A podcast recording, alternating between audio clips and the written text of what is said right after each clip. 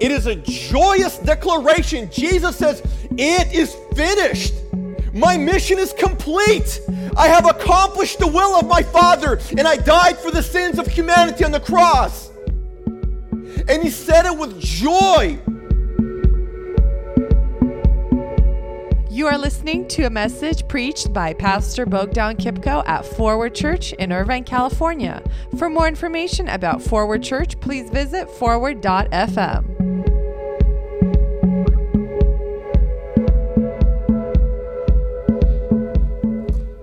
God dies.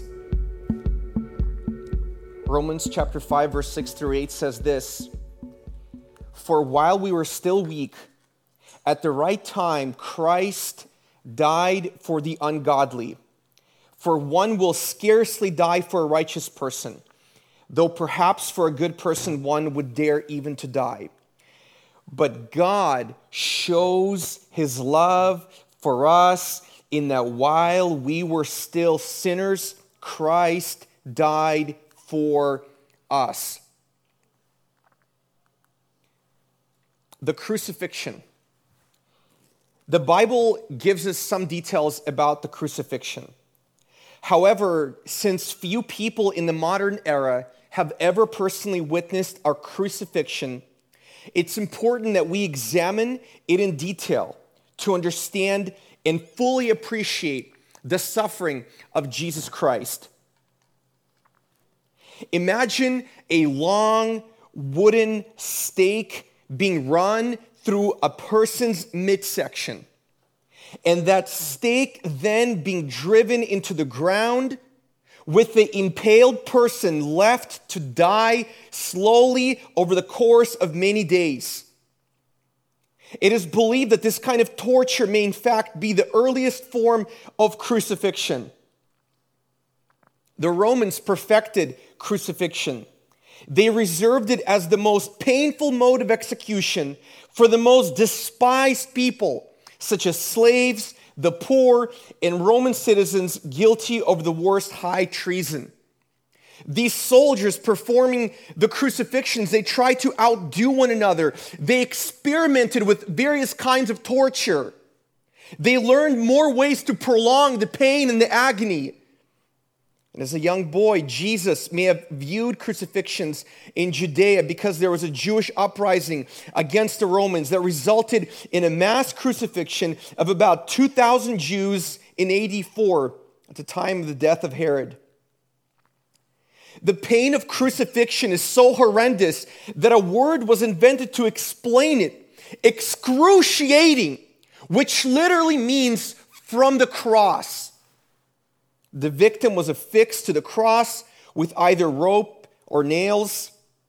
And the pain of crucifixion is due in part to the fact that it is a prolonged and agonizing death by asphyxiation. Crucified people could hang on the cross for anywhere from three to four hours or for as long as nine days, passing in and out of consciousness as their lungs struggled to breathe while laboring under the weight of their body. This is what Jesus did for you and for me. This is what our sin caused.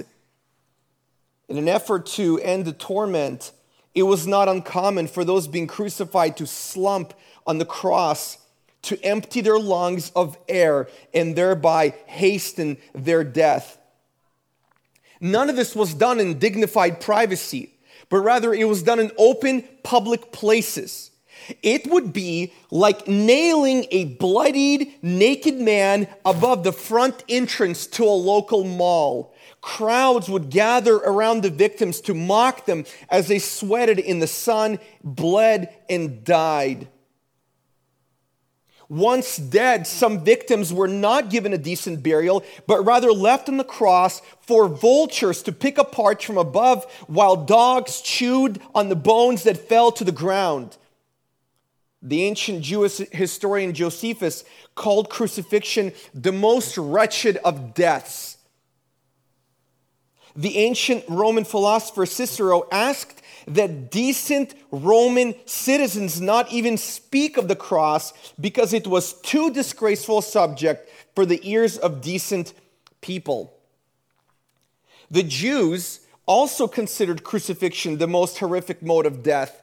And we read in Deuteronomy chapter twenty-one, verses twenty-two and twenty-three, it says this: if a man has committed a crime punishable by death, and he is put to death, and you hang him on a tree, his body shall not remain all night on the tree, but you shall bury him by this on the same day, for a hanged man is cursed by God.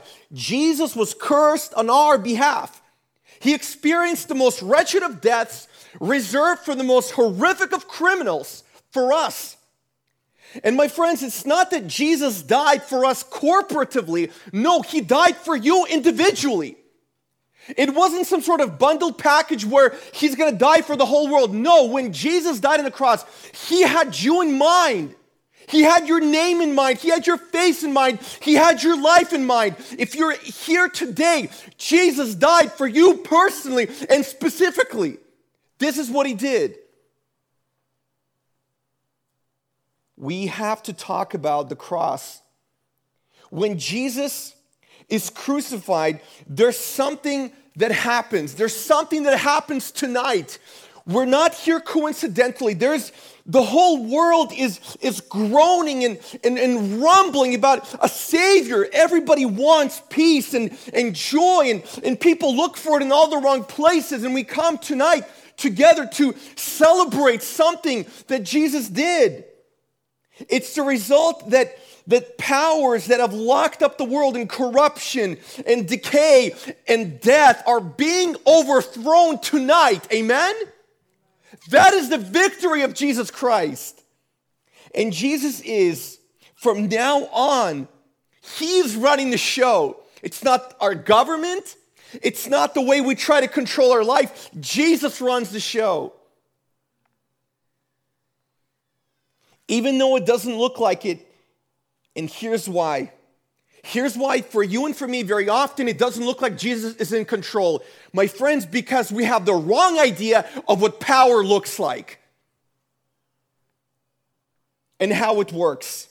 And so if we take the New Testament seriously, we ought to see that the crucifixion of Jesus is the means by which God's kingdom is actually launched on earth as in heaven. My friends, today, Good Friday is the day the revolution began.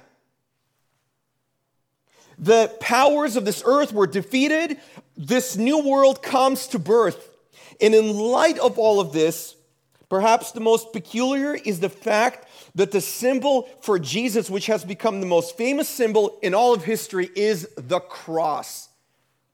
Early believers adorned their necks and homes with crosses to celebrate the brutal death of Jesus Christ. And in so doing, the early Christians, they turned a symbol of terror and intimidation into a symbol of salvation and of hope.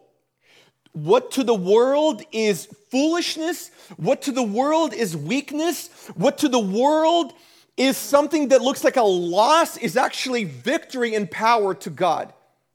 And that's what we Christians are celebrating today.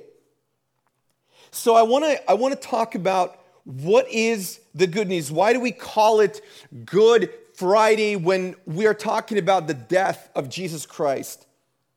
Well, among the scandals of the cross that doesn't make sense to people is the fact that Christians, or those who follow Jesus, we have called it the gospel or our good news. We celebrate it every year. If you think about Jesus' crucifixion, it was a hideously grotesque scene. And hundreds of years in advance, the prophet Isaiah prophesied about this. Here's how he saw it. We read in, the, in Isaiah, he was despised and rejected by men, a man of sorrows and acquainted with grief, and as one from whom men hide their faces. He was despised. We esteemed him not. Surely he has borne our griefs. He's carried our sorrows. Yet we esteemed him stricken, smitten by God, afflicted. But he was pierced for our transgressions. He was crushed for our iniquities. Upon him was the chastisement that brought us peace, and by his wounds we are healed. Amen? Crucifixion usually kills by asphyxiation, in addition to other factors. The heart is deeply stressed. The body is traumatized. The muscles are devastated. There is severe blood loss. Doctors have thought that Jesus likely had a chest contusion and possibly a bruised heart from falling with the cross on top of him, which caused an aneurysm. Jesus' heart would have been unable to pump enough blood. His lungs would have filled up with carbon monoxide. But listen to this. Jesus not only lived through all of this, but he even spoke lucidly and clearly with enough volume to be heard by those present. When Jesus was going through this kind of suffering, he did it for you. He had you in mind. Likely sensing that he was having a heart attack, Jesus used his final moments to declare his victory over sin. In an effort to silence Jesus, the soldiers took a sponge soaked in vinegar, possibly used in the public restroom as the ancient version of both toilet paper and disinfectant, and they put it on a stick and they tried to shove it in his mouth. At last, with this foul taste on his lips, Jesus proclaimed in a loud voice of triumph, "It is finished." Jesus didn't just die for the world corporately, he died for you personally and individually. And my question today is, do you believe that? Do you believe that Jesus was scourged and bled and died for you? Sin is a serious thing. It's so serious that it put Jesus in the cross and he was murdered because of what you and I did wrong. But Jesus still went to the cross and he still stayed on it and he died for you and for me. Why would we not want to trust our entire life to a Savior such as this? That's what we're celebrating today on Good Friday. We, Jesus procured atonement for us. What does this word mean? If you grew up in a church culture, you might have heard this. Atonement is the state of being reconciled. The meaning of this word is simply at one. The state of being reconciled. It is used to denote the effect which flows from the death of Christ. My friends, when Jesus declared, "It is finished," when he said, "Tetelestai," It was it was a joyous declaration. It wasn't like, man, I'm finally going to go to God. Man, I'm, this suffering's finally over. No, it is a joyous declaration. Jesus says, "It is finished. My mission is complete. I have accomplished the will of my Father, and I died for the sins of humanity on the cross." And he said it with joy. It pleased God to bruise his son so that you and I can have eternal life. That's the God we worship. He's dying for us. But look at Jesus, even in his last words, when he said, "It is finished," he is looking beyond his suffering to what he is doing for you and for me. He's looking beyond the suffering, beyond the pain. What does that give us? It frees us from our shame. It frees us from our guilt. And what Jesus did for us on the cross forgives my past, present, and future sin forever. There is no one on this earth or under it or above it that can come to me and say, "You still have sin against you," because I will show them my Savior who bled for me on the cross. And if he says it is finished, then so it is. So atonement is when alienation ceases and reconciliation is brought about. We've all experienced it when we got in a fight with somebody and we asked them to forgive us and they've forgiven us. And, and when two opposing parties were completely against each other and they come together, they become at one. Oh, the great feeling it is. This is what Jesus does for us. The atonement of Jesus restores the disturbed relations between God and man, taking away the obstacles for their fellowship. My friends, God is so intent on fixing any fractures you have in your life that he will go as far as to give up his own son in order that you would have wholeness and completeness. That's how much God loves us. So at this moment of atonement, the atonement or the penalty for sin was made, and the holiness, the righteousness, and justice and wrath of God were satisfied in the crucifixion of Jesus Christ. This is why when Jesus finished his mission, here's what he said. He said, "Father, into your hands I commit my spirit." Jesus reserved his final breath from the cross to shout his triumphant victory to the world by confirming that he had been restored to God the Father after atoning for human sin. Here's what happened. Jesus was done doing the job. Atonement was made. The price has been paid. And every single wrong thing that you and I have ever done, are doing, or will do has been paid for because Jesus paid it all.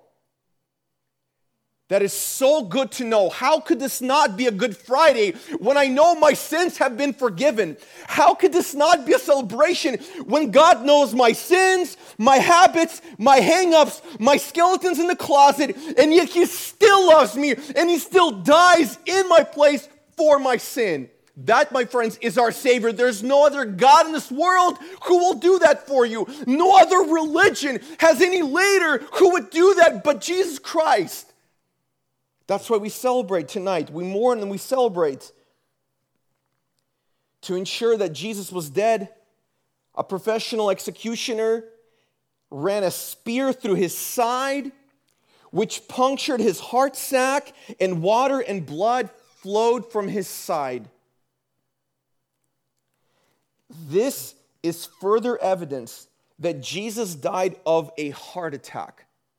The sac around the heart filled with water until the pressure caused Jesus' heart to stop beating.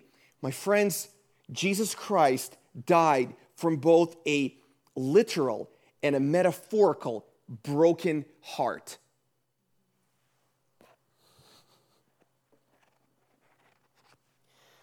For many years, the most sacred place on earth had been the temple where the presence of God dwelt behind a thick curtain. Only one person each year, the high priest, was allowed to pass by that curtain and enter the presence of God on one day, the Day of Atonement. But at the death of Jesus, the temple curtain was torn from top to bottom, signifying that God had opened his presence to the world through the cross of Jesus. We read in First Corinthians chapter fifteen, the Apostle Paul says this, "For I delivered to you as of first importance what I also received, that Christ died for our sins in accordance with the Scriptures, that he was buried, that he was raised on the third day in accordance with the Scripture." And this word here, "for," it can mean either for the benefit of or because of. My friends, Jesus died because of our sin. It was our sin, but his death. From the beginning of Scripture to the end, the penalty for sin or doing things wrong, not according to God's plan or God's way, the penalty was de- was death. Therefore, if we sin, if we do even one thing wrong, we should die. That, that is the death sentence that the Bible carries out for us. But it is Jesus, the sinless one, who dies in our place for our sin. He takes the position that we should have taken, and he dies for us. He takes the punishment, the chastisement, the stripes, the scourging that was all meant for us. He takes it upon himself and he gives us an eternal life. That's what God does. It is Jesus, the sinless one, who dies in our place for our sin. My friends, dear church, in a few moments, we're going to be participating in communion. It is a time when we take these symbols and they become a part of us. Do you know the reason why we actually intake this into our bodies? Because this is our form of becoming one with Christ. Jesus doesn't just want you to know him experientially or theologically. No, he wants you to know him personally. We are becoming one with God. That's exactly what Jesus accomplished on the cross. That's what we're celebrating today. And so as I conclude this message and as we're going to be participating in communion, the good news for you and for me, the Good Friday, good, awesome, amazing news that could ever exist is that Jesus died to take upon himself the penalty of our sin. You and I were supposed to be on that cross. You and I were supposed to have a death. But Jesus said, I'm going in your place. What better news could we need than that? So in theological terms, this means that Jesus' death was substitutionary. It was vicarious. And in our place solely for our benefit and without benefit for himself. Imagine, we barely do things that are good for people who love us. We scarcely do anything good for people who hate us. And yet we hated God and God did everything for us in order to procure salvation for us. That is the essence of his love.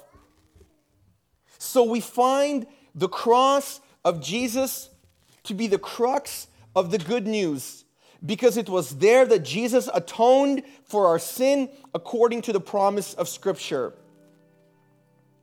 My friends, God has lovingly worked out a way for our friendship with him to be reconciled. Can you imagine that you are a friend of the God of the universe and you can come to God with no shame, no guilt. You can come to his throne with courage, with boldness, not because your righteousness or your good works got you there, but because of the work of Jesus Christ allows you to approach the throne of God.